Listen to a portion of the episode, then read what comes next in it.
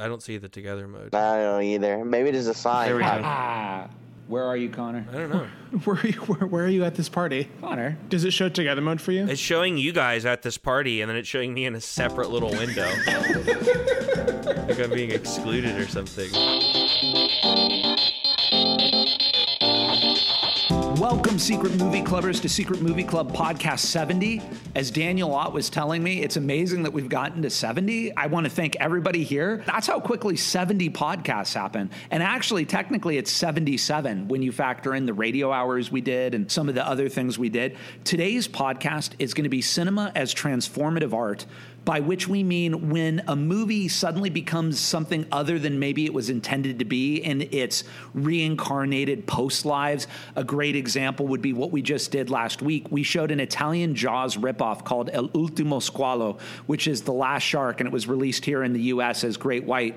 But we brought in The Resistance and they killed it. They're a comedy improv troupe, and we turned down the sound because it was in Italian anyway, and they just redid voices for it. So you got a third experience in a way, not the experience of the movie in Italian, not the experience of the movie redubbed as sort of a Jaws ripoff in English, but you got this movie that was clearly a Jaws ripoff with a comedy troupe creating a whole new narrative and meta narrative and an audience enjoying both. And that's how we're defining cinema as transformative art. But there's way other more ways that that can happen. Steven Soderbergh does fan edits of movies, like so he can understand the movie better. Sometimes avant-garde filmmakers will take imagery and repurpose it or redo it, like when Todd Haynes redid the Carpenter's story with Barbie dolls. There's all this way that this can happen, and we'll get into it in a moment. But who is with us today? Hey, it's Daniel. Hi, it's me, Connor Lloyd Cruz, the people's champion. Hello, America.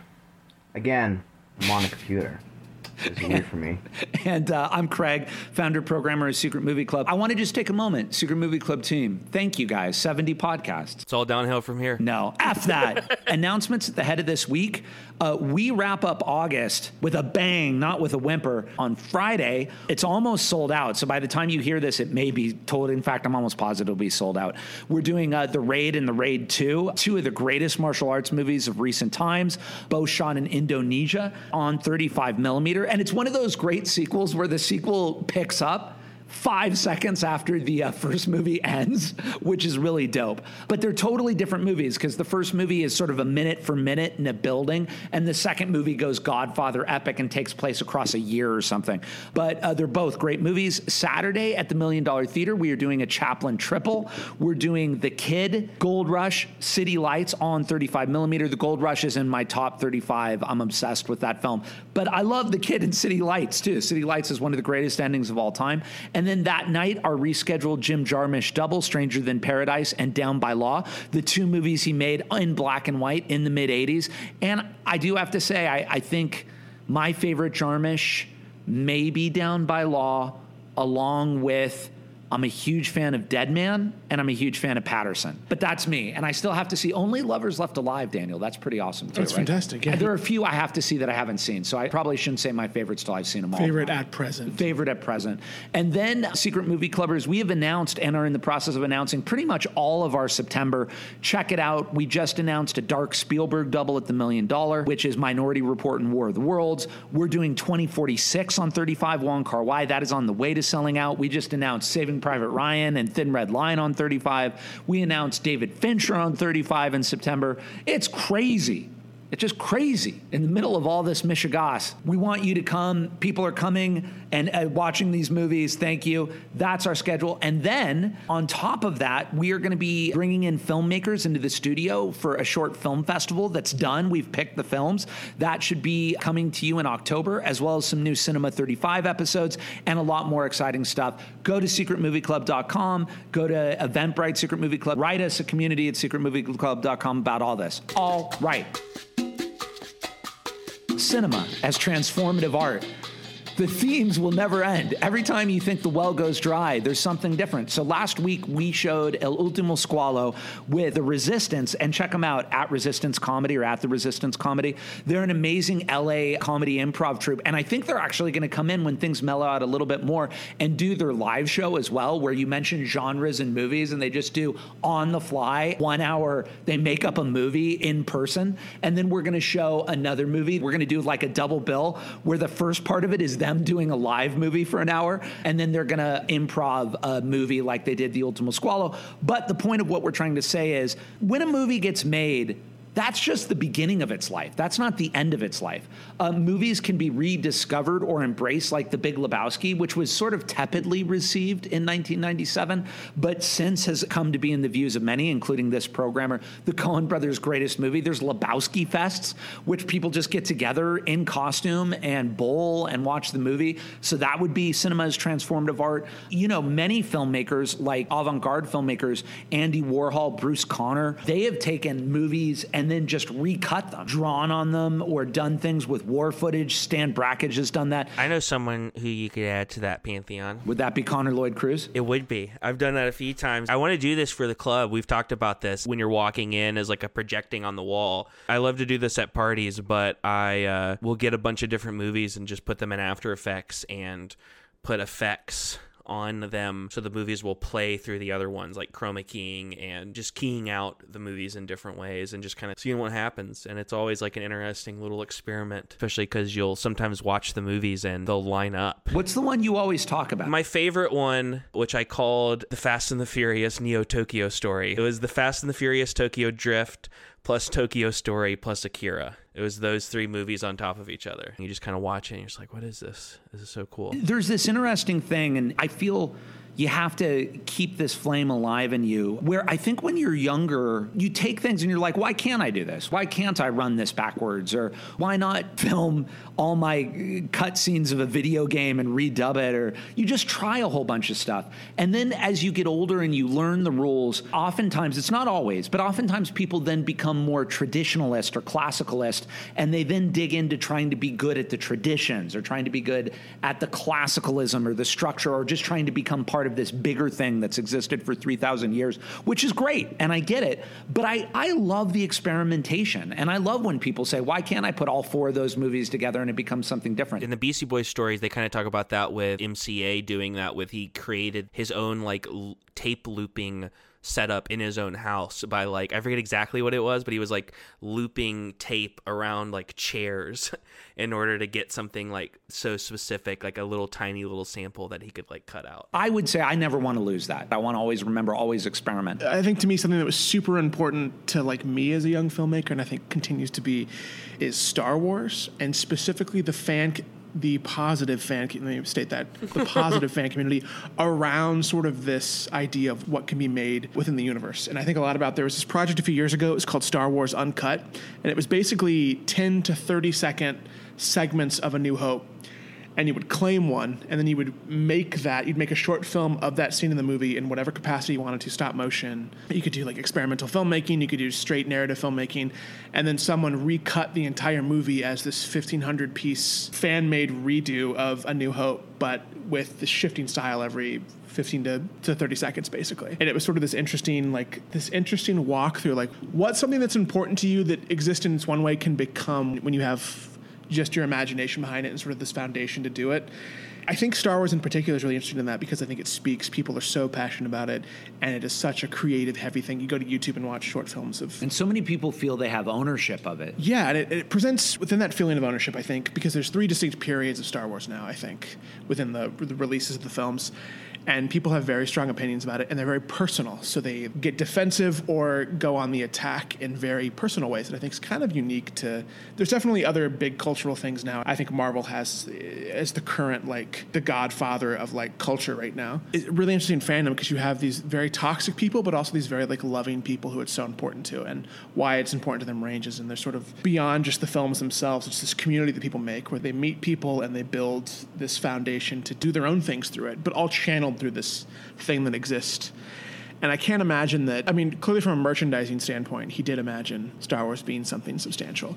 But to make this thing that speaks to so many people and become so many people's personal project too, whether it's a fan film or just however. I mean, because because it especially because it invokes all mediums and books and comics and video games and now TV shows. Uh, I think it's kind of a unique thing and sort of this foundation of what something can become. Now, Star Wars was taken very positively, so the reaction isn't so much changing how it's looked at, but that's happening too because you have the prequels, which came out when I was a teenager and were reviewed fairly negatively but there's been this reappraisal the last few years, especially with the younger generation. I think Gen Z especially has reappraised it as like that's their Star Wars, and now they're very like passionate about their Star Wars, and it's become this big internet you know meme content, and it's really interesting because it it makes you sort of look back and be like, oh, maybe they're actually pretty good because there's all these things you can look at. So I think sort of the reappraisal cycle, which we'll get into more, is fascinating. I think the community around Star Wars within that is, is also like wild. I heard Lorne Michaels of Saturday Night Live once tell a story I thought was fascinating where he w- could tell when you graduated high school by who your favorite SNL cast was because he would say that those years 17, 18, 19 where you're not really dating, you don't have any responsibilities, but maybe not in full blossom with a car or whatever. Yeah. Saturday night you're watching Saturday Night Live and I was like, well no, the best cast is the Will Ferrell cast with and then I was like, wait, how old was I? Yeah. And I was like, oh no, he's right. I was 17, 18, 19. It is. There's something about the art you take in around that period, and before that too. Someone pointed out that there's like an age you hit where you kind of quit listening to new music, and Which you is get dead. nostalgic. Never stop listening to Yeah, new it's so music. interesting, but it becomes like because of the way our brains work and the way that they develop. I guess there's this part where you listening to the things that made you feel everything as a teenager. When you're older, going back to those, whatever dopamine, whatever brain cells it's hitting, is like the specific type of like internal pleasure that you're that you want. Yeah, and yeah, so yeah. you you quit listening to stuff because you don't get that anymore. That's like work you have to put in to learn new things.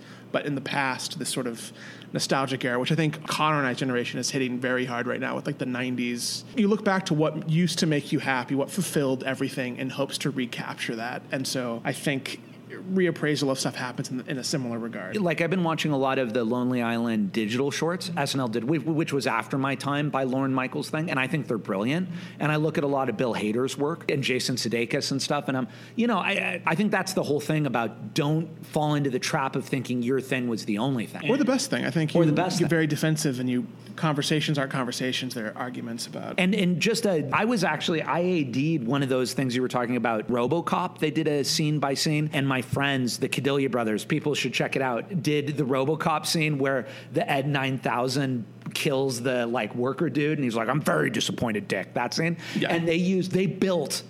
A life-size, full-scale Ed 2000 that was puppeted by a guy, and then it was puppets and humans. I remember watching that, and watching every scene was a different thing. Some more successful than others, but it was awesome. One of those scenes was remade by Fatal Farm, who's this comedy group, I think, online. I don't really know what their composition is exactly.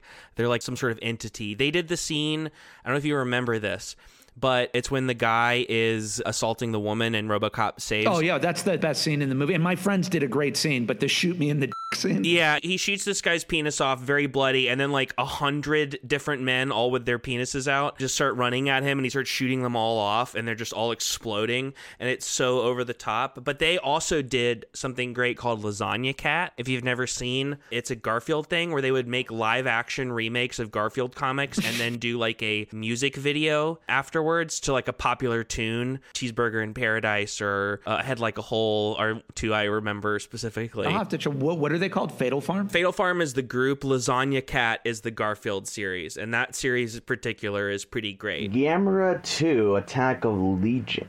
Now, hear me out. Back in my school days, I grabbed Gamera 2 at a, believe it or not, at a tech store called Fry's, which some people might have heard of. Yeah, that's right. I've been around, and they're all gone now, which I'm very sad because that was been that was my store to get movies. But Gamera 2 was one of them, and I went on to the special features, and I see this track called Lake Texarkana track, and I played it they took out the English dub and the Japanese track and redubbed it with rednecks for voices instead. Like, for instance, they say holy crap multiple times, and the only person that's not dubbed, like, redubbed, was the female lead. And then there's one scene in particular where uh, one of the dudes is going up to her room, and her parents are like right there looking at him, and like, oh, come on up. And you're like, hell yeah. and goes upstairs. I don't know who did it, but it's on the Arrow Blu-ray of it. I can't find any stories of how this got made because, in my personal opinion, that's the funniest dub I've ever seen, and I highly recommend watching it. Also, um, Gamera farts when he takes off. Why does that always work? Why do farts like my son? If I'm at a loss with my son, he's going down a rabbit hole of melodrama. I'll just say that someone's tooting, or I'll make a fart sound, and it'll just my son will just come out of it and laugh, and he'll be like, I've quit trying to understand it because you can try to talk yourself out of that it's not funny or that it's childish. It's just like It's base level, but it's not so gross. That's a good point. There's like base level humor that's like just way too gross. Like poop is too gross. Vomit too gross. A fart that just smells. It's fine. It's funny. It's hilarious. we all do it. I think to speak to Edwin's thing too, there's like an entire having just worked with the Resistance, like you guys were talking about. You know, like Mystery Science Theater 3000. You have movies like Kung Pow. This entire thing is this taking things that are negatively received and then making them new again by adding this new level to it. That's fascinating because it does work and it makes you love the original product because you have this great association with it now. I don't think it's really cool. 'cause it's stuff I would have never have seen. Like most of like Mystery Science Theater stuff, I wouldn't like seek out to watch. Yeah, but no, now that's a great point, When I hear Manos Hands of Fate, I'm like, oh my gosh, what a great experience that was. Did you ever hear the MST3K guys talking about why they eventually had to stop? Even though now they're doing RiffTrax, and it was only one guy was Joel, who I don't think is part of it anymore. But Joel said that it got to the point where he was watching the movies, and he was like, "This is a really good movie." But it wasn't. It was an awful movie. And he said that he had gone so down the rabbit hole that he had no more bearings on what was Yeah. good or bad. And he was like, I got to stop doing this. Just watch Gamera fart as he takes off, and uh, and redneck music is playing while he fights another monster. It's just like insanely, incredibly funny, and honestly, it's a straight up masterpiece. Just seeing Gamera just fart. I'm gonna connect Gamera farting to Dadaism. If people don't know what Dada is, it's a art movement, avant-garde one in the early 20th century, and it's I don't really know how, how to explain it really. An illustrative example would be Marcel Duchamp, who is a very famous Dadaist, took a urinal and signed it. And then he just put it up in a museum. Now it seems passe. Now, like plenty of people have done that. But at the time, people came in and they were used to seeing paintings. The arguments then were arguments about if Van Gogh was a painter, if you can believe it, like if Impressionism was painting. And then he just brought a urinal, signed it, put it up in a French museum in the 1920s. And people were like lighting things on fire and screaming. That was Dadaism, which is what is art. It was literally a confrontational, like, I dare you to tell me that's not art. different forms of this. There's the cut up technique, kind of a collage technique where you take different types of words and you just mix them up and that creates some sort of poem or piece of written art. Collage is kind of the broader idea. In a lot of ways, the thing that I was talking about earlier that I did, that's kind of a collage sort of thing. The movie you've talked about, Daniel, Dawson City Frozen Time. That's a collage film. Collage itself then extends technically into things like What's Up Tiger Lily and Kung Pow. Dadaism specifically, I think, is an incredible movement in that I think it totally breaks down the barrier between high art and low art. And so I'm always a fan of that sort of analysis. There's a lot of modern comedy stuff that's definitely, I think, rooted in Dadaism. I think Tim and Eric being the most popular example Eric Andre would probably be. that sort of absurdity of everything. And you know what you, could also call transformative art is you talk about Mystery Science Theater 3000.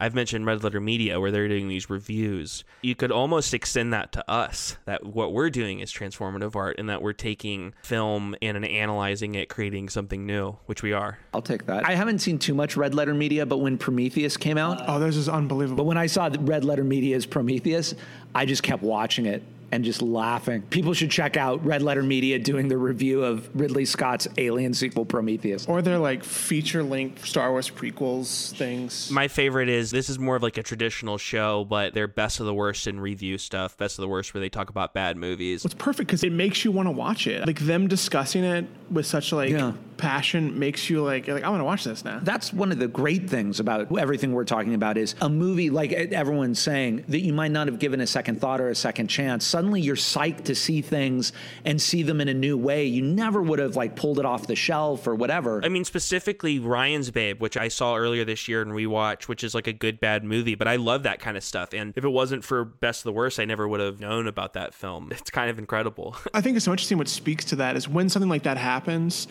it becomes a community thing. Like it's rarely one person Totally, doing it. yeah. I think it brings together people to like have this universal experience together of this quote unquote bad thing. They're like, actually, it's great under the right circumstances. and in a weird way reaffirming what cinema is which i actually would say and i know we're implicitly in what we do that's the thesis of everything that secret movie club does but i think going to the theater is a communal experience. The disconnect that's happening right now is that streaming or watching, consuming cinema at home, it is an experience and a worthwhile and a valid experience. I watch tons of movies at midnight on my own, but it is not the same as cinema. And so I think that when you have these movies where you get together and laugh or do something, it is yet another way of saying, no, this is community. Cinema is communal.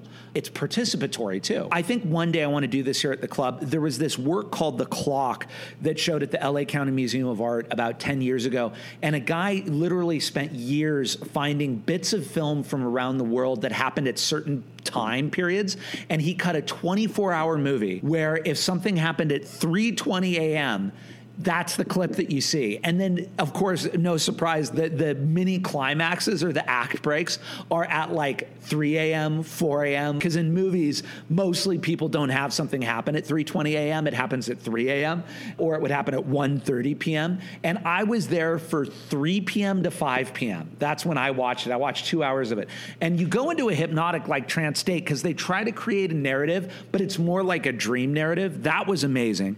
I've never seen the all 24 24 hours. I would like to. I'm fascinated by what Soderbergh has done. People should look at it, but Soderbergh seems to be this guy. I don't want to presume until I get to interview him or talk to him. He seems very restless. I saw his initial cut of Heaven's Gate and he redid the whole movie. He made it incredibly short. And honestly, I don't know whether to like it or just be surprised that he took that really massive film and re-edit it to like an hour and a half. It's incredible. Like you start off with Christopher Walken showing up, and then the the college sequence is in the middle of the sequence. It's like a flashback basically. He redid, he took that scene, basically turned into a flashback. The yacht scene is probably still the same, or it got extended, but it's very different from the longer cut of the film. It's still up. It's on a website. I think it's on his website. Just put in Steven Soderbergh's Heaven's Gate, and you can see the full length film. It's incredibly strange. And so Edwin I, I couldn't have done it better. Edwin's seen one of these, and what I wanted to talk about is Soderbergh seems to be one of these cats that he will get disenchanted with movies or he'll get disenchanted with what I can't figure out what it is in his personality and he'll have to rediscover a love of them. And that happened. He did Schizopolis, which is a fascinating movie. And he, oh, God. Yeah, it's not one of his best, but he felt he was getting too formal. And then he watched Richard Lester Beatles movies and The Knack and How to Get It and How I Lost the War. And he was like, I'm going to make a crazy new wave movie. And he did Schizopolis, and that became Ocean's Eleven and Ocean and that new style he had. Then he got disenchanted again again and did The Knick. And he, you remember he was like, I'm going to retire from movies or I don't know if I can make movies anymore. And then he came back with Logan Lucky, which is like his third phase. And now he's doing the iPhone movies and the, the wide angle movie that just dropped on HBO Max. And what Edwin said, and I've been fascinated by this, is he'll just take movies and re edit them. And it's for him to, I guess, interact with the movie or think about it or think about editing. Now, it's funny what Edwin said. I really want to see his cut of Heaven's Gate because Heaven's Gate's a movie that I admire, but I do feel it's overlong. And I know, Edwin, you'll take me to task on that. I also feel that the college sequence at the beginning of Heaven's Gate, he's just redoing what he was doing in Deer Hunter, where he wanted an hour long sequence that then hard cuts to the main story. I think doing it as a flashback in the middle of the movie is formally and stylistically more original than what he did in the original cut, which just felt like he was doing Deer Hunter again. And the last thing I'll say is we're going to show AI. And AI is a movie, the more I think about it, the more I really, really like a lot of it. Although I've always felt that the ending is very problematic. I just think Kubrick would have done it differently. I've heard some people say, no, no, no, no watch the ending of AI and just relieve yourself of your preconceptions and it works. I've never felt that the ending has worked personally. I feel it's very ambitious and I don't want to get into it. People should see it, but I've never felt that it worked. Other people say you're wrong and we'll see. We're going to re-show it. But I love the first two thirds of AI and I always wanted AI to end with Haley Joel Osment at the bottom of the ocean looking at the blue fairy and dying with the teddy bear. And Soderbergh made a cut of AI where that's where it ends. I think he also took out the flesh fair and he may have taken out the Einstein part, but I'm very curious to see how that works because I feel that AI is like a masterpiece with an ending that's problematic. Kubrick kind of directed, well, did a little voice recording for AI, and that's Robin Williams' part only.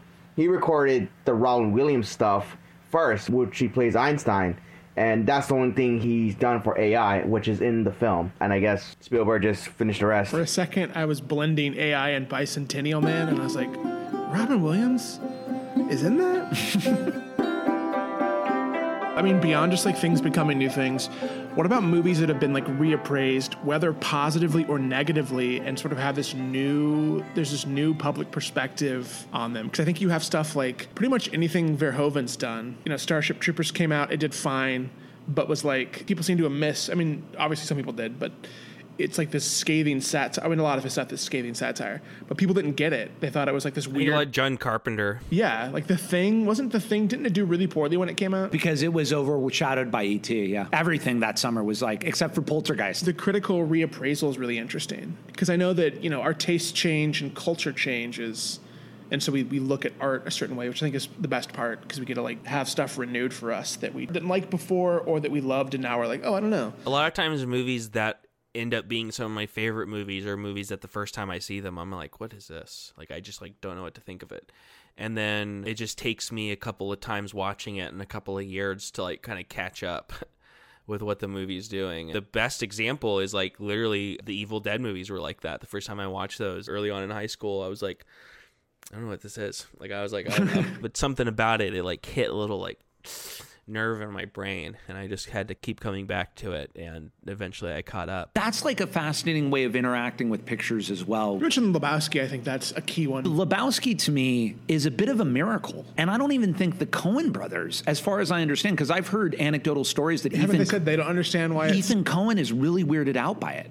He's really weirded out when people come up to him because he feels it's become a religion or something and he doesn't know what they did. It is a religion. I know it is. I think that Lebowski's a miracle in that I think it's all there. I think the Coens intended everything.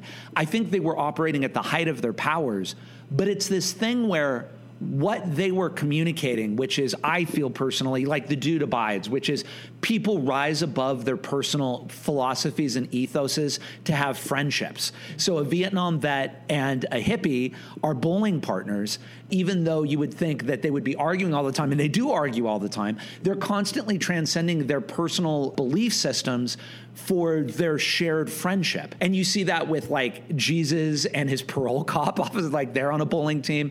And you see that with like the nihilists and the porn operators. You see it with the Republican who's married to a porn star. It's like all these binaries. I dare someone, is there a line or a scene or a beat or a moment you would cut out of that movie? Nope. Not only that, every time I see it, I see something new. I don't know how that movie does that. I do not know. And I think I've told this story, but it took me 20 times. And I've seen the movie about 30 times. I watch it once or twice a year. Before I realized that my theory is, you know, David Thewlis, the video artist, Knox Harrington, and he's laughing, and Jeff Bridges is like, What is your problem, man? It's because I think Knox Harrington knows that Maud is going to have the dude's child, and the dude doesn't know. And so he knows the whole plan, and the dude doesn't know. And it took me 20 times to realize that. it's part of that pantheon of stuff that is a rarity. Where like the first time I saw it as a teen, I didn't get it. I was like, why is this? Why- why are people friends going obsessed with this? crazy about it? And I would watch it again because I did not like it. I just didn't get it. And the second time it like starts to click, and the third time you're like, like, oh, I'm looking really looking forward to this, looking forward to this part. But then there's a different part that stands out, and then just the further and further. And I feel like making something like that has to be an accident. That's maybe why they're so confused about it because you can't plan to make that. I have this corollary theory, and I don't know that it's true, but I think they were having a lot of fun. You know, George Clooney said one of the greatest things about having a lot of fun. That's not necessarily a recipe for great movie making, because George Clooney said if it was, Cannonball 2 would be the greatest movie ever made. and he's Hey, right. don't, Every- don't judge Cannonball Run 2, man. Leave that movie alone. Right? Stop destroying my childhood, Craig. No, I like Cannonball Run too. I watched that on HBO like 10 times. But I think the point is that when you're at the height of your powers and you're loose, I think you're doing things you're not even aware of. Which is why I think Ferris Bueller's Day Off is John Hughes' greatest movie. Because weirdly, I don't think John Hughes is trying to land the plane with drama in that. I think he's just having this great time. Yeah. And yet the movie with Cameron is still profoundly emotional, but he's not self-conscious about it. And I wouldn't change a thing about Ferris Bueller's. You know, Raiders, of the Lost Ark. I think Spielberg is operating at the height of his powers, but he, he doesn't think he's making an important film. And weirdly, he ends up making it look one. Anyway, I'll shut up. Pop culture and final thoughts, Connor. Hey. It's you, baby. Two things. The only, only other thing I actually had written down, which is good for a final thought, because it has more to do with music, but I kind of touched upon Beastie Boys sampling remix culture. I'm wearing a shirt for this game called Drop Mix. If anyone has never heard of it, it's this really cool game with cards where you like the cards have different parts of different music tracks, like licensed music tracks, like bass, drums, and you put them down and it mixes them together like a DJ. And you can play kind of do it just free form and like make up weird songs. And there's also like a competitive way to play it. It's really cool. It was made by the people who made like the original Guitar Hero and Rock Band. You can get like the base set for like 40 bucks on Amazon. I was also going to mention that the second episode of What If, the Marvel show, was very good and specifically rest in peace once again to Chadwick Boseman, who I think it was his final performance as anything. He had recorded it before passing away last year. Uh, one last performance as T'Challa. I had a friend. He's been on this podcast, Kevin Johnson. He was on the Spike Lee podcast because he's so he's like you, Connor. He's Marvel for life. And he Facebooked something a few days ago where he said some episode made him cry. There's this show, What If, uh, which is like an animated show, which sort of takes something from the movies and like changes them. And so in this one, it's What If T'Challa became Star Lord. So what if him as a kid was the one who was abducted by Michael Rooker's character from the Guardians movie? And it kind of goes into that mythos, but with him at the front of it, as opposed to Chris Pratt's Peter Quill. And it's just a really good half hour animated show and a good like uh, some minor spoilers, but like you find this out a third of the way through. But Thanos is like a good guy on his team, and T'Challa was able to just talk to him out of being a genocidal maniac. And so, so much of the episode is about how good of a person T'Challa is and how much of a leader he was and how much he was able to connect with other people, which feels very representative of Chadwick Boseman from everything we know about him. Uh, rest in peace one more time. Well, you know, I was just uh, watching movies. Uh, last night I was at the Bev, going again tonight for a Kung Fu double feature. I saw Jaws. Wow, what a Was it, was it any good? uh, Daniel. You can, you can go right to hell where you came from. Uh, you know, I do a great. I've been I've been trying to lock down a Richard Dreyfuss impression with Edwin's help, and it's going pretty well. Can we get a little taste? Hi, it's me, Richard Dreyfuss. he sounds cockney. That's what Edwin's been kind of leading me. He's been directing me. Well, anyway, Jaws. Jaws was incredible. You know, this one thing I didn't notice before after like the second viewing on 35 is when when when Richard Dreyfuss comes into his house and Roy Scheider is basically drunk. Uh, Richard Dreyfuss is like is like, says, "Is anyone eating this?" And I see the expression on their face like, "That's my food. Why are you eating my food?" I feel like that was not intentional. He just did it. yeah, it looks like an improv bit. I love that moment. Yeah. That was a little good improv, and that monologue scene, See, man, when that monologue scene, it's incredible. With Robert Shaw, probably one of the best scenes in the whole film. Black eyes, like a doll's Exactly, man. Exactly. And talking about like you know art evolving, the Master of Disguise wouldn't exist unless it got to replicate that scene. So really bless up Jaws. I'm gonna cut in real quick and say you can watch me play video games at twitch.tv slash Connor Cruz. It feels more appropriate to do it now than after eulogizing somebody. So Fair enough. In terms of stuff that I think will be perceived right now, and then hopefully in ten years we'll have a really different opinion, is the new Annette. Mm, yeah. Man, what a divisive film. which is I think fascinating. I, I kind of love when movies are like that because I think people who hate it, rightfully so, people who love it, rightfully so, and the conversations are interesting. I was on the, the positive end. I think it's wild. And then I also watched The Mitchells versus the Machines, which is this How Netflix. was that? so good. I think it came out a few months ago, but it is Sony Animation. I think is doing it, and they are on Done by the part of the Spider Verse team. You know, it's people trying to understand internet humor. Which evolves every six months, and they they kind of get it. It's like definitely cringy at certain points, but it knows it too. I, I thought it was fantastic. And then I also, for the first time, watched Night Moves. Oh, what do you think of that? Did Gene Hackman, Arthur I Penn movie? loved it. It was just on the Criterion channel, and I was like, oh, this looks like a good time. I'll do that today. And was very taken by it. Love some Hackman. Man, it's just good at existing. Talk about a miracle. Still with us. And he has the audacity to post a photo of him at 91. He's still biking around Santa Fe. He takes a photo where he's like, hey, still here. He talks about Richard Donner, RIP. For, and then you're like, and you won't even, you won't even do a scene? You won't even give us a little taste? He's just writing crime books. It, it rules. oh, Hackman. I hope he listens to our podcast at Santa Fe. I would love that. And he hears this. Hello. Yeah, hey, Gene. we will come to your house to record a podcast and record it in your Yeah. living room. We don't even need to come to your house, man. Just get your grandkids to hook you up. So I'm watching, not to be cryptic, but I'm watching a bunch of movies that I can't talk about right now for a very specific, I know, Edwin, for a very specific reason. It, it's both, I hope, exciting and not as exciting as you would think. But I watched a movie that I finished last night, and it had this amazing cinematography. And I can't even get into who did it because it would tip the hat too much of what I'm doing, and I'm not going to do that. But I will say this it's not a movie that's well known in the States. It's not something that gets talked about a lot. It should be. And it was just making me aware that it's obvious there is all this cinema, could be here, could be around the world, that you just might not know about, but it could be the cinema that influences your next script or influences your style or changes you or inspires you.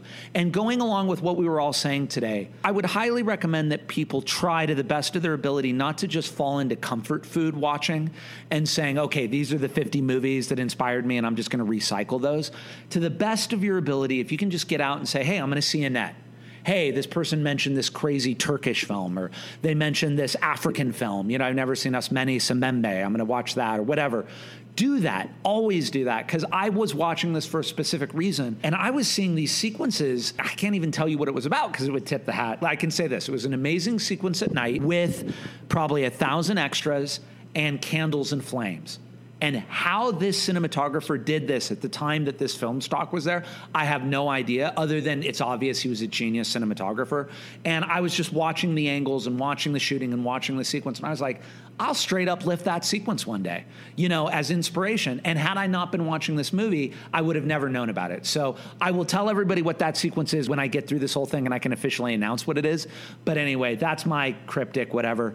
Thank you to everybody. As always, you can find out about everything we do on secretmovieclub.com. Go to Eventbrite to get tickets. Pretty much this week we'll announce all of our September. Come watch the last week of August. By the time you hear this, the Raid 1 and 2 will probably be sold out, but maybe not. Friday night, we're doing a Chaplin triple at the Million Dollar Theater on Saturday, and then we're doing our Jim Jarmusch double of Stranger Than Paradise and Down by Law, two great mid 80s Jarmusch here at the club Saturday night. You can write us at community at secretmovieclub.com. There it is, Secret Movie Club Podcast 70. Thank you to all of you guys. It's wonderful to be doing all this stuff. As always, these episodes are edited by our Chief Creative Content Officer, Connor Lloyd Cruz.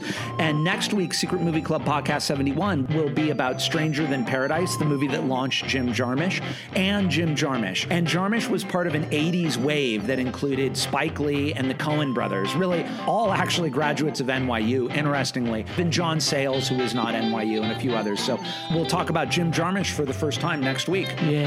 Have a great week, homies. See you. Bye, citizens. Oh my god.